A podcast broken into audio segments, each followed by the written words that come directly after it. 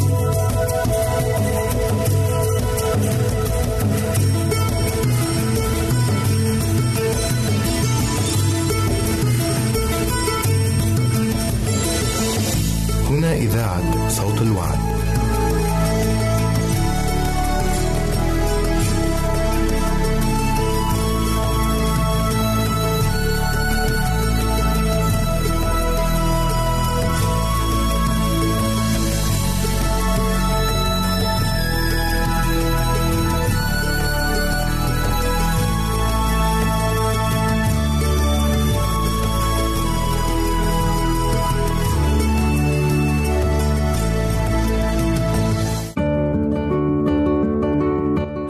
أعزائي المستمعين والمستمعات راديو صوت الوعد يتشرف باستقبال رسائلكم ومكالمتكم على الرقم التالي 00 961 سبعة ستة ثمانية ثمانية ثمانية أربعة واحد تسعة.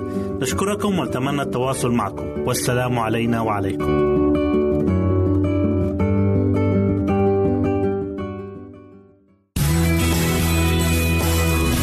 يمكنك استماع وتحميل برامجنا من موقعنا على الإنترنت. www.awr.org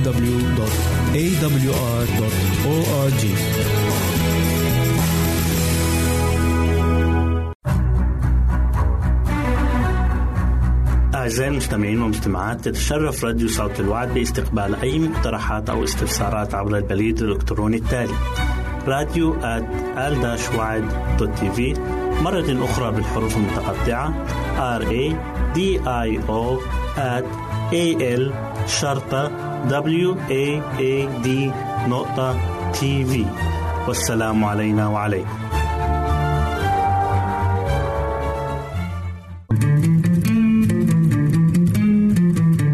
أنتم تستمعون إلى إذاعة صوت الوعد.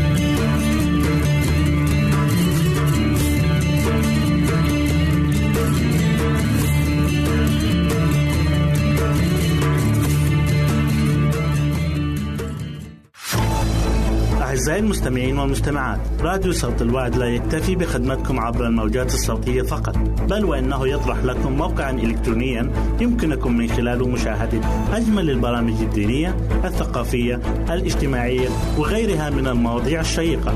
يمكنكم زيارة الموقع من خلال عنوان التالي www.al-waad.tv مرة أخرى بالحروف المتقطعة www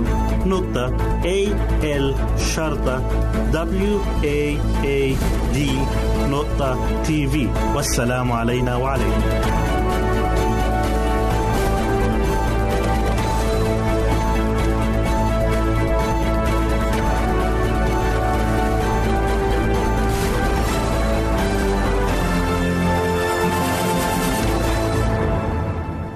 أهلا وسهلا بكم مستمعينا الكرام في كل مكان يسعدني أن أقدم لكم برنامج أطفالنا زينة حياتنا تكلمنا في الحلقات السابقة عن بعض العادات الرديئة وحلقة اليوم بعنوان هل يرضع طفلك أصبعه؟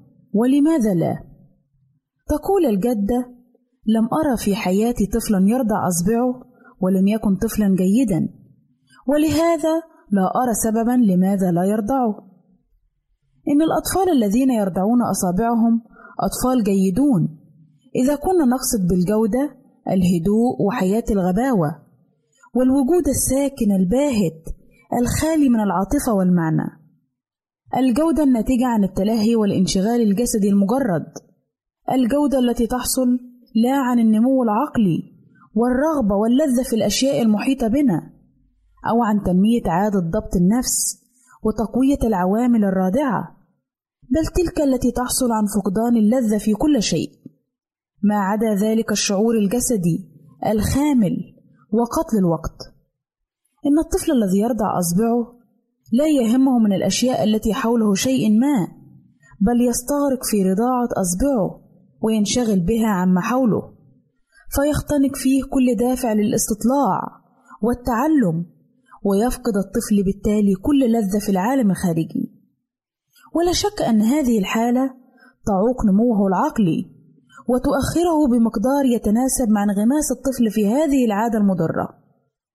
النمو العقلي أفضل، متى بلغ الطفل درجة لا يهدئه شيء سوى التلاهي فإنه لا يبقى له وقت أو مجال للانتباه للعالم الخارجي. وهذه هي الهفوة التي نرتكبها نحن الكبار. إذ أننا نعتقد أنه يجب أن نضع قريبا من الطفل شيئا لا قيمة له ولا فائدة ليلهيه ويحفظه هادئا راضيا قنوعا. وهكذا إذا سرنا حسب هذا البرنامج فإنه لا يبقى للطفل لقضاء ساعات يقظته إلا أن يسلي ويلهي نفسه بنفسه. وأي شيء أفضل لهذه الغاية في نظر الكبار من رضاعة الأصبع بهدوء وسكون وخلو العقل من الحركة. وإذا كنت في شك مما نقول لاحظ ولدا بلغ السنة الرابعة أو الخامسة من عمره وهو يرضع أصبعه. أو ربما ولدا بلغ الحادية عشرة أو الثانية عشرة. فإنك لتجد أن تفكيرا من أي نوع كان يرافق هذه العادة التي تظهر مقبولة عندما يكون الطفل في الشهر الرابع. ولكنها على عكس ذلك تماما. في الولد الذي بلغ السنة الرابعة من العمر. هذه هي أضرار العادة من وجهة تأخير النمو العقلي. ولكن هناك أضرار أخرى جسدية تنتج عنها حتما. قد لا يهمنا كثيرا ما يعتري أصبع الطفل من الهزال حتى تظهر كأنها طرف المغزل من جراء توقف نموها بسبب الرضاعة. ولكن لا نحب نحن الكبار أن نرى التشويه الذي يصيب أسنان الطفل. فمثلا جرب نفسك وارضع أصبعك مدة بضع دقائق ثم لاحظ على أي قسم من الفم يقع الضغط وحينئذ تدرك جيدا لماذا تبرز الأسنان إلى فوق وقدام ويرتفع سقف الفم إلى أعلى ثم لاحظ أيضا الضغط على جوانب الفم وعلى الفكين. حينئذ تدرك جيدا لماذا يتغير شكل الشفتين والفم والوجه عموما. بسبب هذا الضغط المتواصل عليها. ما يرافق هذه العادة؟ وهنالك برهان آخر على أن العقل يجمد مع هذه العادة. فمثلا تلاحظ أن الطفل يمسك أحرامه بطريقة خاصة لا يحيد عنها البتة عند عملية الرضاعة وآخر يلعب بشعره ويفتله بطريقة خاصة أيضا. وثالث يجذب طرف أذنه بحركة موقعة على عملية الرضاعة. ورابع يصر على القبض على شيء لين بينما يرضع أصبعه. قد تقول يا لها من قساوة هل نلطم يد الطفلة الصغيرة ونؤلمها؟ إنها ليست قساوة بالنسبة إلى التعاسه والضرر اللذين تلحقهما هذه العادة في حياة الطفل. وهل تقاس لدعت هذه اللطمة المؤقتة مع إنها قد تبكي الطفل بتلك الحالة المؤسفة الناتجه عن العادة المضرة؟ حالة التذمر الدائم والجدل دون فائدة. متى بلغ الطفل السنة الثالثة أو الرابعة من عمره؟ حبا في الكبار باستئصال العادة المضرة منه واستبدالها بأخرى أفضل منها. وهل تقاس بالإنزعاج المتواصل من اللفائف التي يضعونها حول الأصبع لمنع الطفل من رضاعتها؟ إن هذه اللفائف على أنواعها لها فائدتها إذا كانت العادة قد تأصلت جيدا في الطفل أو إذا كان الطفل يمارسها سرا. يعلمنا الاختبار أن أسهل طريقة للطفل هي خنق العادة في مهدها أي عند ظهورها فيتخلص بذلك من كثير من المتاعب والتشويشات العصبية وينال سعادة أوفر في المستقبل. أما إذا أهملناه وتركناه لشأنه فإننا نكون بذلك أنانيين. نراعي راحتنا دون النظر إلى منفعة الطفل. إلى هنا نأتي أعزائي إلى نهاية برنامجنا أطفالنا زينة حياتنا. نسعد بتلقي آرائكم ومقترحاتكم وتعليقاتكم وإلى لقاء آخر على أمل أن نلتقي بكم. تقبلوا مني ومن أسرة البرنامج أرق وأطيب تحية. وسلام الله معكم. أعزائي المستمعين والمستمعات راديو صوت الوعد يتشرف باستقبال رسائلكم ومكالمتكم على الرقم التالي 00 961 سبعة ستة ثمانية ثمانية ثمانية أربعة واحد تسعة. نشكركم ونتمنى التواصل معكم. والسلام علينا وعليكم.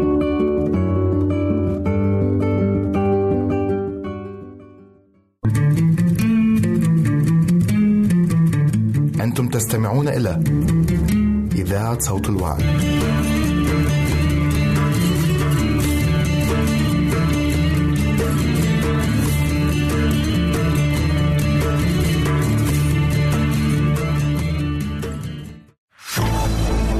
أعزائي المستمعين والمستمعات راديو صوت الوعد لا يكتفي بخدمتكم عبر الموجات الصوتية فقط بل وأنه يطرح لكم موقعا إلكترونيا يمكنكم من خلاله مشاهدة أجمل البرامج الدينية الثقافية الاجتماعية وغيرها من المواضيع الشيقة. يمكنكم زيارة الموقع من خلال العنوان التالي www.al waad.tv مرة أخرى بالحروف المتقطعة www www.al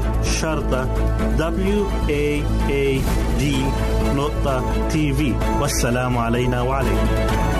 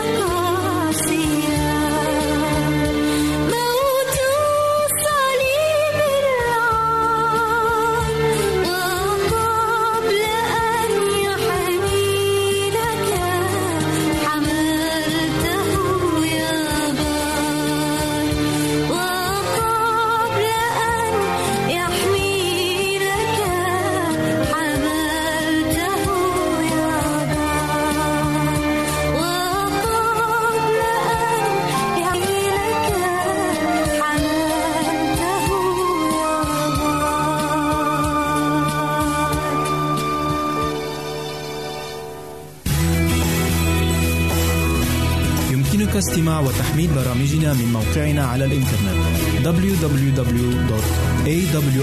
www.awr.org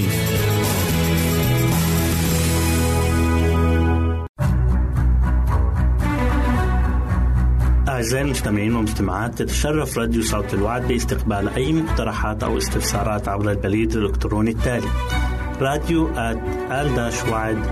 في مرة أخرى بالحروف المتقطعة R A D I O at A L شرطة W A A D نقطة تي في والسلام علينا وعليكم.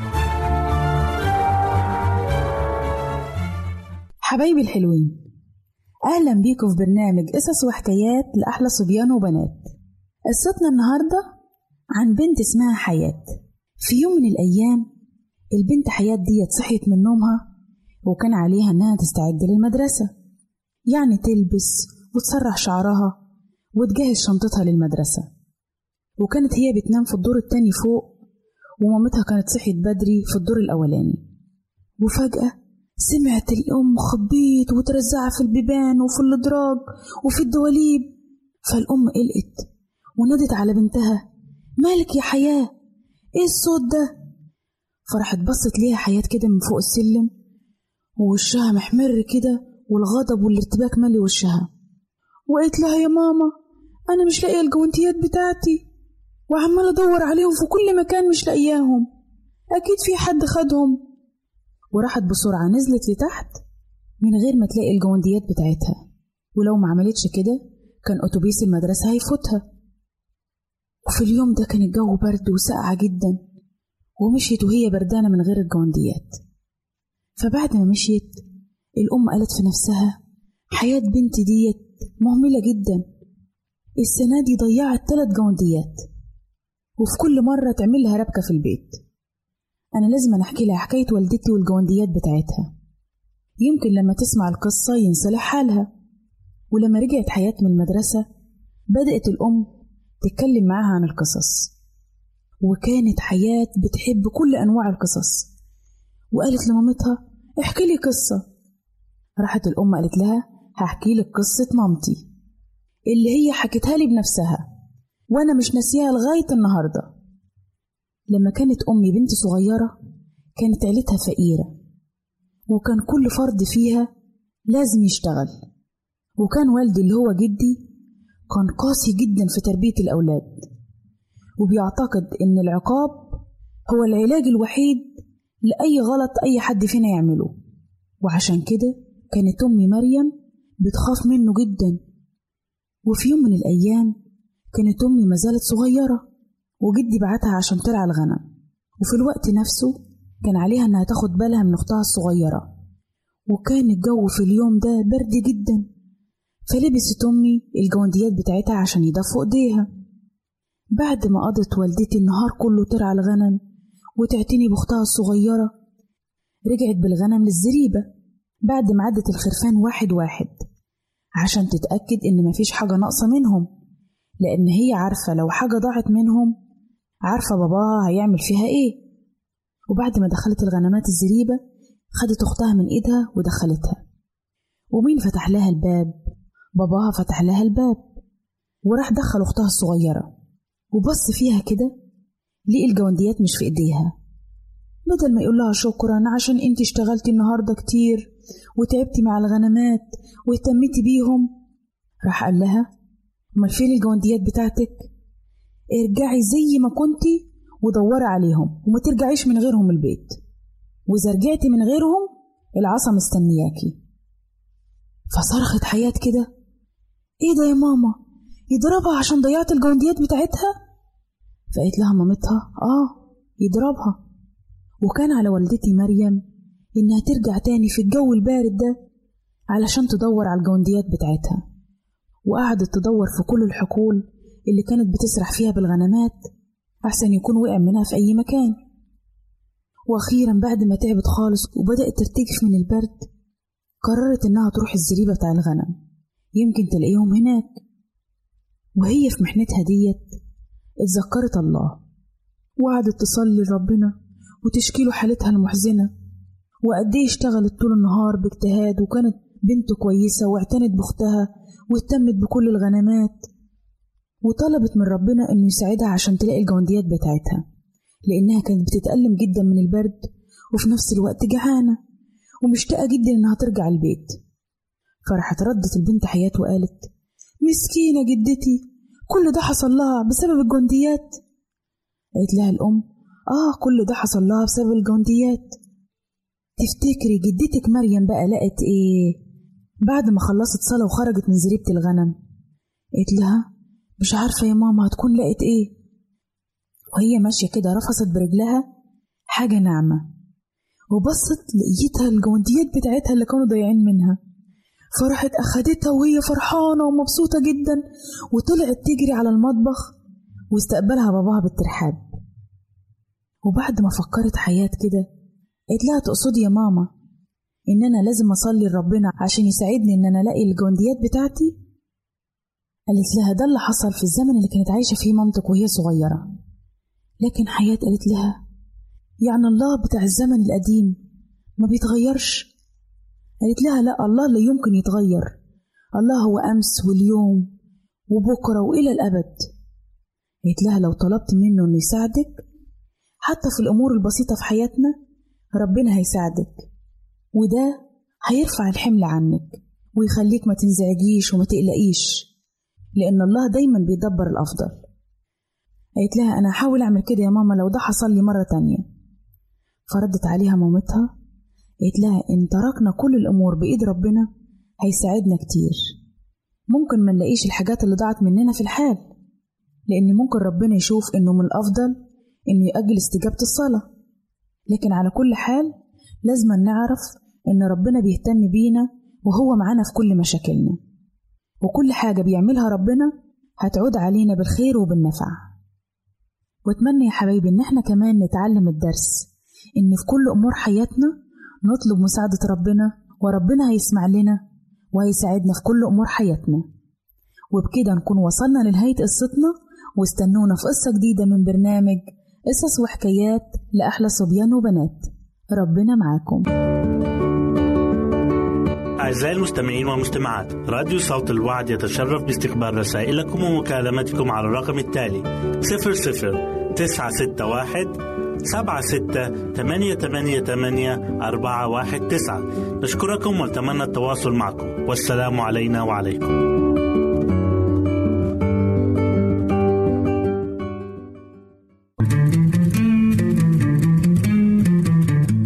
أنتم تستمعون إلى إذاعة صوت الوعد.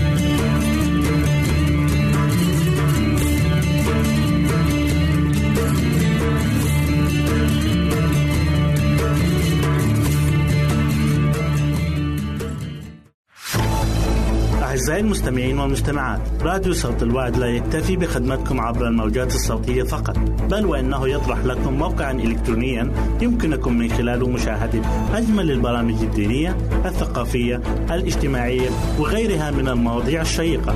يمكنكم زيارة الموقع من خلال عنوان التالي www.al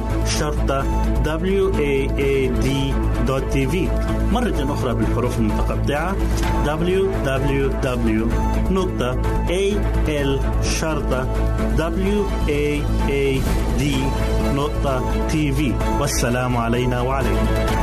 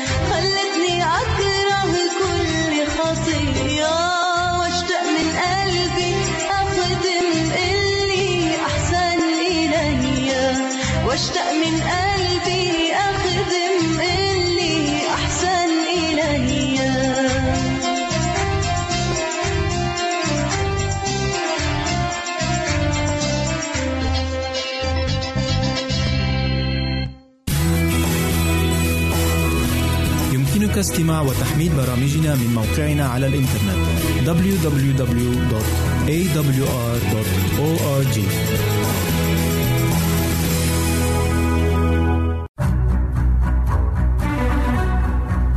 أعزائي المستمعين والمستمعات تتشرف راديو صوت الوعد باستقبال أي مقترحات أو استفسارات عبر البريد الإلكتروني التالي راديو تي في مرة أخرى بالحروف المتقطعة R A D I O A L شرطة W A A D نقطة تي في والسلام علينا وعليكم. أيها المستمعون الكرام أهلا ومرحبا بكم في حلقة أخرى من برنامجكم العائلي بيتي جنتي بعنوان الأطفال المفرطو الحركة بحاجة لوقتك. سنتحدث في هذه الحلقة عن الأطفال المفرطي الحركة والوقت الكثير الذي يتطلبونه من الوالدين بالإضافة إلى تفهم سبب حيويتهم الزائدة ومساعدتهم ليشعروا بقيمة خاصة في نظر والديهم. نقدمها مع أغلى أمان الخير والسعادة.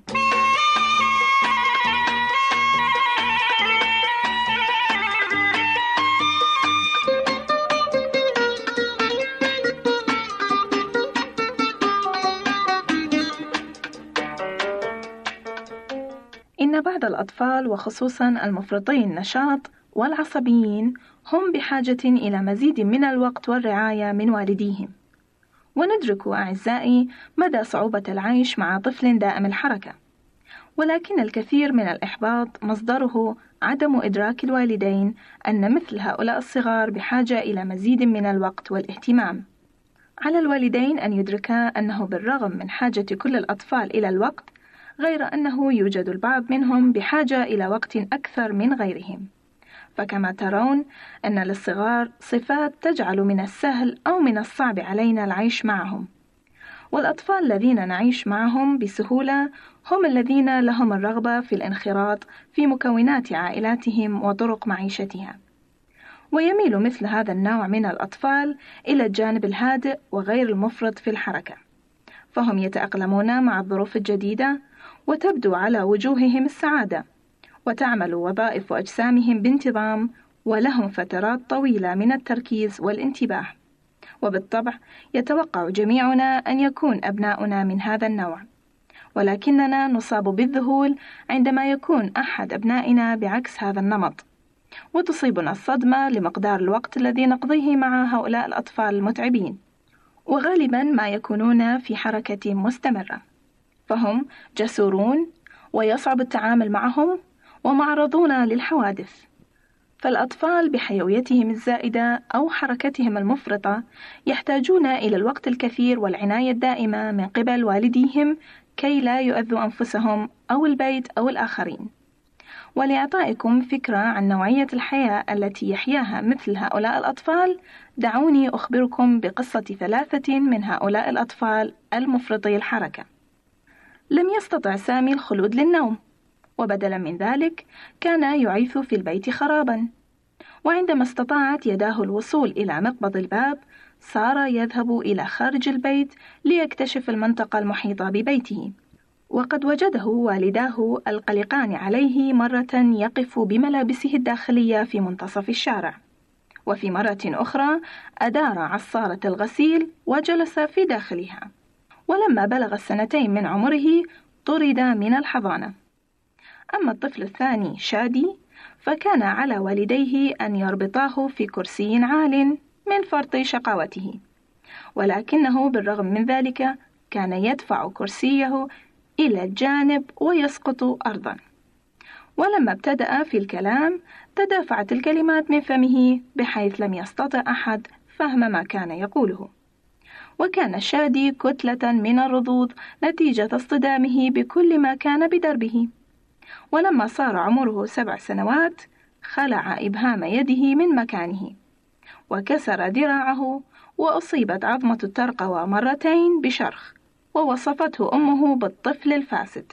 أما سمير فكان رعب الجيرة حيث ركض خلف ابن الجيران بهراوة وفي مرة أخرى حاول أن يخنق بنتا صغيرة بحبل يستعمله الصغار للقفز. وقد طرد من ثلاث مدارس مع بلوغه التاسعة من العمر. وتقول أمه لم نستطع أن نأخذه إلى أي مكان ولم نستطع أن نبقيه بمفرده وظننت أني معه سأصاب بالجنون. أعزائي المستمعين ليس كل الأطفال بصعوبة السامي وشادي وسمير. ولكن ملايين من الوالدين في هذا العالم يتعايشون يوميا مع أبناء مهما فعلوا معهم فهم يتطلبون وقتا إضافيا وصبرا. فإلى الآباء والأمهات نقول إذا كان ابنكما مثل سامي وشادي وسمير ويشبههم في تصرفاته فلا داعي لليأس. لهؤلاء الصغار مميزات وشخصيات فريدة من نوعها. إنهم أبناء الله أيضا. وبالرغم من أنهم يضعون طاقتك وصبرك على المحك إلا أنهم سيظهرون صفات إيجابية متعددة. ولو أخذت أنت الوقت لتلاحظها فمثلا الكثير منهم موهوبون بذكاء ويظهرون مستويات عالية من الإبداع وبإمكانهم أن يكونوا أحيانا مرهفي الإحساس نحو الآخرين ويظهروا عاطفة وتوبة حقيقيتين على سلوكهم المزعج. لكن لا حيلة لهم للسيطرة عليه. فإذا كان لديك طفل صعب فلا تغضب للوقت الإضافي الذي تقضيه لتلبية احتياجاته. تذكر أنه بحاجة إلى المحبة والقبول مثل باقي الصغار وربما أكثر قليلا. أعزائي أسأل لكم ولي حكمة سماوية لنربي صغارنا بمحبة وصبر مدركين ثقل الحمل والمسؤولية. ولكن المجازاة ستكون عظيمة يوم نرى التغيير نحو الأفضل يملأ حياتهم وسلوكهم. دمتم للصبر والمحبة وفي سلام الله نستودعكم. كانت معكم أمل نبيل. أعزائي المستمعين والمستمعات راديو صوت الوعد يتشرف باستقبال رسائلكم ومكالمتكم على الرقم التالي 00 961 سبعة ستة ثمانية ثمانية ثمانية أربعة واحد تسعة. نشكركم ونتمنى التواصل معكم. والسلام علينا وعليكم.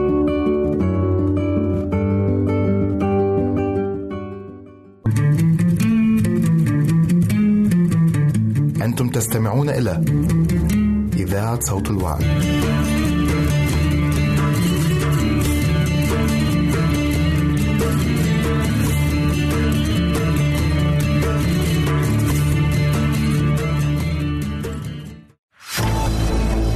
المستمعين والمستمعات. راديو صوت الوعد لا يكتفي بخدمتكم عبر الموجات الصوتية فقط بل وإنه يطرح لكم موقعا إلكترونيا يمكنكم من خلاله مشاهدة أجمل البرامج الدينية الثقافية الاجتماعية وغيرها من المواضيع الشيقة.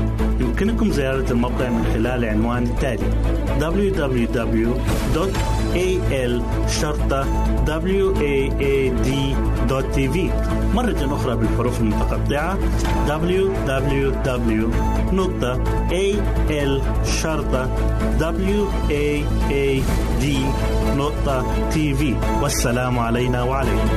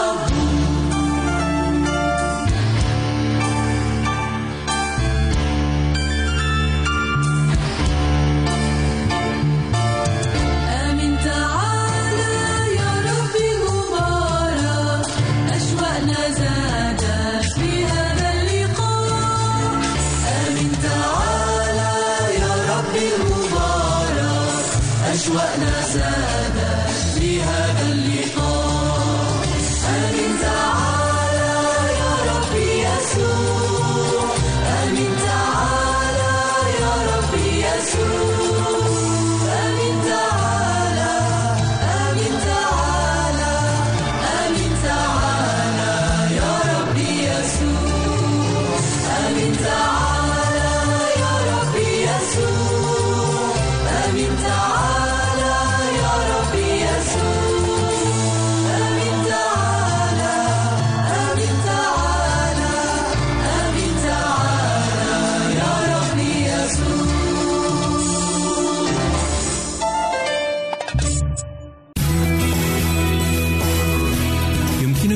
وتحميل برامجنا من موقعنا على الإنترنت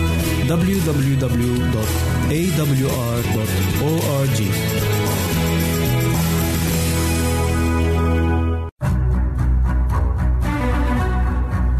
أعزائي المستمعين والمستمعات تتشرف راديو صوت الوعد باستقبال أي مقترحات أو استفسارات عبر البريد الإلكتروني التالي راديو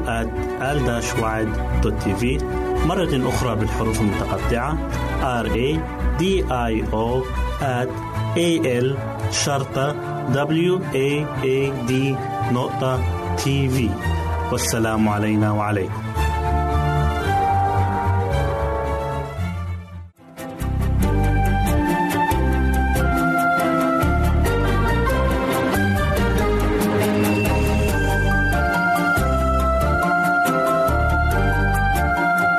مرة أخرى أعزائي المستمعين نرحب بكم في حلقة جديدة من برنامج دروس حياتية من عائلات كتابية. كنا قد تكلمنا عن عائلة إبراهيم وسارة وكيف أن إبراهيم كان يدرك بأنه تقدم السن بالنسبة له ولسارة كان سيمنع آه، إنجاب الأولاد ولكن كان له إيمان قوي بأن الله سيتمم وعده. أيضا نجد نقطة أخرى في عائلة إبراهيم. حيث نقرأ في تكوين أصحاح 15 يقول إبراهيم أنه ماضي عقيم ووارث بيته هو ألعازر الدمشقي. وهذه العبارة ماضي عقيم أو لم تعطيني نسلا. نفهم من النص المقدس أن هذا الموضوع كان سببا في حزن إبراهيم وكان يفكر فيه كثيرا. ومن الممكن أن سارة لاحظت على زوجها الحزن بسبب عدم الإنجاب فأشارت عليه بالزواج من هاجر لأنها شعرت بأنها هي السبب في هذه المشكلة لأن الكتاب يقول عن سارة أنها كانت عاقر لذلك عندما حملت هاجر يقول الكتاب المقدس صغرت مولاتها في عينيها أي بدأت تنظر إلى سارة نظرة تعالي واحتقار. لذلك قالت لإبراهيم زوجها ظلمي عليك. لأننا كما قلنا أن حزن إبراهيم على عدم الإنجاب كان فيه إلقاء باللوم بطريق غير مباشر على سارة فأرادت أن تحل المشكلة التي شعرت أنها هي السبب فيها في حين لم يكن لها أي ذنب في كونها عاقر. أعتقد أن الله أراد أن يسجل هذا الحدث في حياة عائلة إبراهيم ليكون درسا لكل الأسر والعائلات التي ستأتي بعده. درس هام لكل أسرة تعيش في الوقت الحاضر. كثيرا ما يلوم أحد طرفي الزواج الطرف الآخر على مشكلة ليس له أي ذنب فيها. وتكون في أغلب الأحوال مشكلة عدم الإنجاب الزوج يلوم زوجته العاقر والزوجة تلوم زوجها الغير قادر على إنشاء نسل وفي بعض الأحيان تتفاقم المشكلة إلى حد انفصال الزوجين بسبب مشكلة ليس لأي منهما ذنب فيها. علينا أن ننتبه كأسر أن لا يلوم أحد طرفي الزواج الطرف الآخر على مشكلة خارجة عن إرادته. ليس له أي ذنب فيها لأن هذا سيفقد البيت السلام والسعادة. وبالتالي يمكن أن يؤدي بنا إلى الوقوع في الخطية. بل يجب علينا كأزواج وزوجات أن نصر المحبة تجاه أحدنا الآخر بدلا من إلقاء اللوم والاتهامات. كذلك يجب أن نضع ثقتنا ونؤمن بقدرة الله ونتأكد بأنه يعرف جيدا ما هو لصالحنا ولخيرنا. ولذلك عندما نطلب منه يجب أن نقول له هذه الكلمات كما نصليها لتكن إرادتك ومشيئتك. أيضا نلاحظ في تكوين 21 نجد أشياء غريبة حدثت في أسرة إبراهيم نريد أن نفهمها حيث نجد سارة تطلب من إبراهيم طرد هاجر وابنها ونجد أن الله يقول لإبراهيم أن يسمع القول سارة في هذا الأمر. أليس هذا موقفا غريبا أن يطلب الله من إبراهيم أن يطرد زوجته وابنه؟ وأين هي الرحمة والمحبة التي أرادها الله أن تكون بين أفراد الأسرة؟ وخاصة عندما يحدث هذا في أسرة نبي عظيم مثل إبراهيم. هذا سؤال هام نحتاج فعلا أن نجيب عليه. الكتاب المقدس يعرفنا بأن صفات الله هي الرحمة والمحبة. حيث نقرأ عن الرب يقول الرب إله رحيم ورؤوف. ويقول أيضا في موضع آخر من لا يحب لم يعرف الله لأن الله محبة. ونجد أن الله بارك الأسرة بارك الزواج وقال عن الرجل وامرأته يصير الاثنان جسدا واحدا. فكيف يوافق الله على طرد زوجة أبينا إبراهيم وابنه من بيت إبراهيم؟ طرد هاجر وإسماعيل عندما نتأمل في هذا الحدث يجب أن نأخذ في الاعتبار بعض النقاط. لم يكن زواج إبراهيم من هاجر على حسب قصد الله بل كان ترتيب بشري خاطئ عندما طلبت سارة من إبراهيم الزواج من هاجر حتى يعطيه الله منها نسلا. ولكن خطة الله كانت أنه سيعطيه نسلا من زوجته سارة. إذ كما قلنا لم يكن زواج بهاجر بحسب إرادته. كذلك يمكننا أن نتصور مدى الصراع والنزاع الذي كان سيكون في بيت أبينا إبراهيم في بيت يجمع زوجتين معا. ففي مرة سابقة عندما تزوج إبراهيم هاجر وحبلت بدأت سارة تعامل هاجر معاملة قاسية حتى هربت هاجر من وجه سارة. لذلك نجد الله لم يقر ولم يوافق على مبدأ تعدد الزوجات. عندما طلب الله من إبراهيم أن يوافق على طرد هاجر وابنها من البيت فهذا لا يعني أن الله كان يوافق على الروح التي دفعت سارة لذلك. فسارة كانت تريد أن تخرج هاجر من البيت بدافع الثأر لكرامتها. وهذا يفهم من كلمات سارة إذ قالت لإبراهيم فلما رأت أنها حبلت صغرت في عينيها. هذه كانت هاجر. وفي المرة الثانية لم تكن تريد أن إسماعيل يرث مع إسحاق. حيث قالت لأن ابن هذه الجارية لا يرث مع ابن إسحاق. مرة أخرى نؤكد أن الله لما طلب من إبراهيم أن يسمع القول سارة لم يوافق سارة على الدافع لهذا العمل ولكن كان غرض الله أن يؤكد لإبراهيم أن إعلانه المتكرر عن البركات العهد سوف تكون لإسحاق. النقطة الأخيرة التي نتكلم عنها نجد محبة الله ورحمته ظهرت في هذا الموقف. فعلى الرغم أن زواج إبراهيم لهاجر لم يكن بحسب إرادة الله وأن بركات العهد كانت لنسل سارة وأن الله لم يوافق على مبدأ تعدد الزوجات لكنه وعد إبراهيم وقال وابن الجارة أيضا سأجعله أمة لأنه نسلا وهنا نجد إبراهيم أطاع كلام الرب فبعد أن ذكر الكتاب أن كلام سارة له بطرد الجارية قبح في عيني إبراهيم جدا إلا أنه الآن يثق في وعد الله أنه سيحفظ هاجر وإسماعيل وسيجعل من نسل إسماعيل أمة عظيمة. أعزائي المستمعين في ختام هذه الحلقة سعدت أن أكون معكم وحتى نلقاكم في حلقة قادمة. سلام الرب يكون معكم. نرجو التواصل معنا عبر هذه العناوين. للتشات www.al-waad.tv وللرسائل radio at al-waad.tv والاتصال عبر الواتساب 961 76 888 419 961 76 888 419